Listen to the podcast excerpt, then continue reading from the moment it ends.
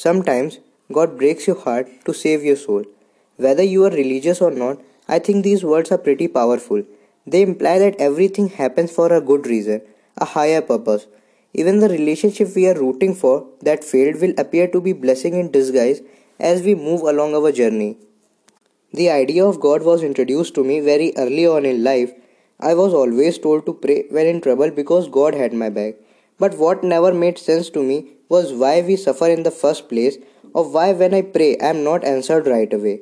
Why would an unconditionally loving higher energy want me to go through what I did? Growing up, I looked over very religious and very spiritual or esoteric idea to find answers.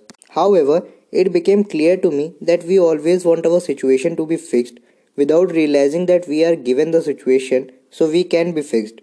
Metaphorically, we are all little broken inside through our sense of perception. Put it this way if you are emanated unconditional love from your being all the time, your life would be perfectly imperfect. Happiness, success, and everything else would find you. You would see no flaws even if they existed to others. Because your love for everything and everyone would be presented without condition, you would love and act like how most of our world religious portray the divine. The reason we find it hard to be like this that we are wounded from everything we face and our wounds are making us wound others. These actions then create more of the same and give the cycle continuity. The only way to escape this is to act from a place of love when that which seeks to wound you arrives. The only way to escape this is to act from a place of love when that which seeks to wound you arrives.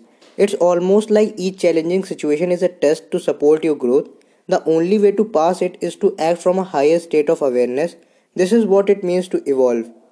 Life can be painful, but our experience can shape us into better person.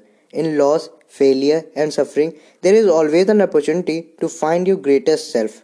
The next time you pray for your situation to change, Realize that you are in that situation so you can change it. Peace out.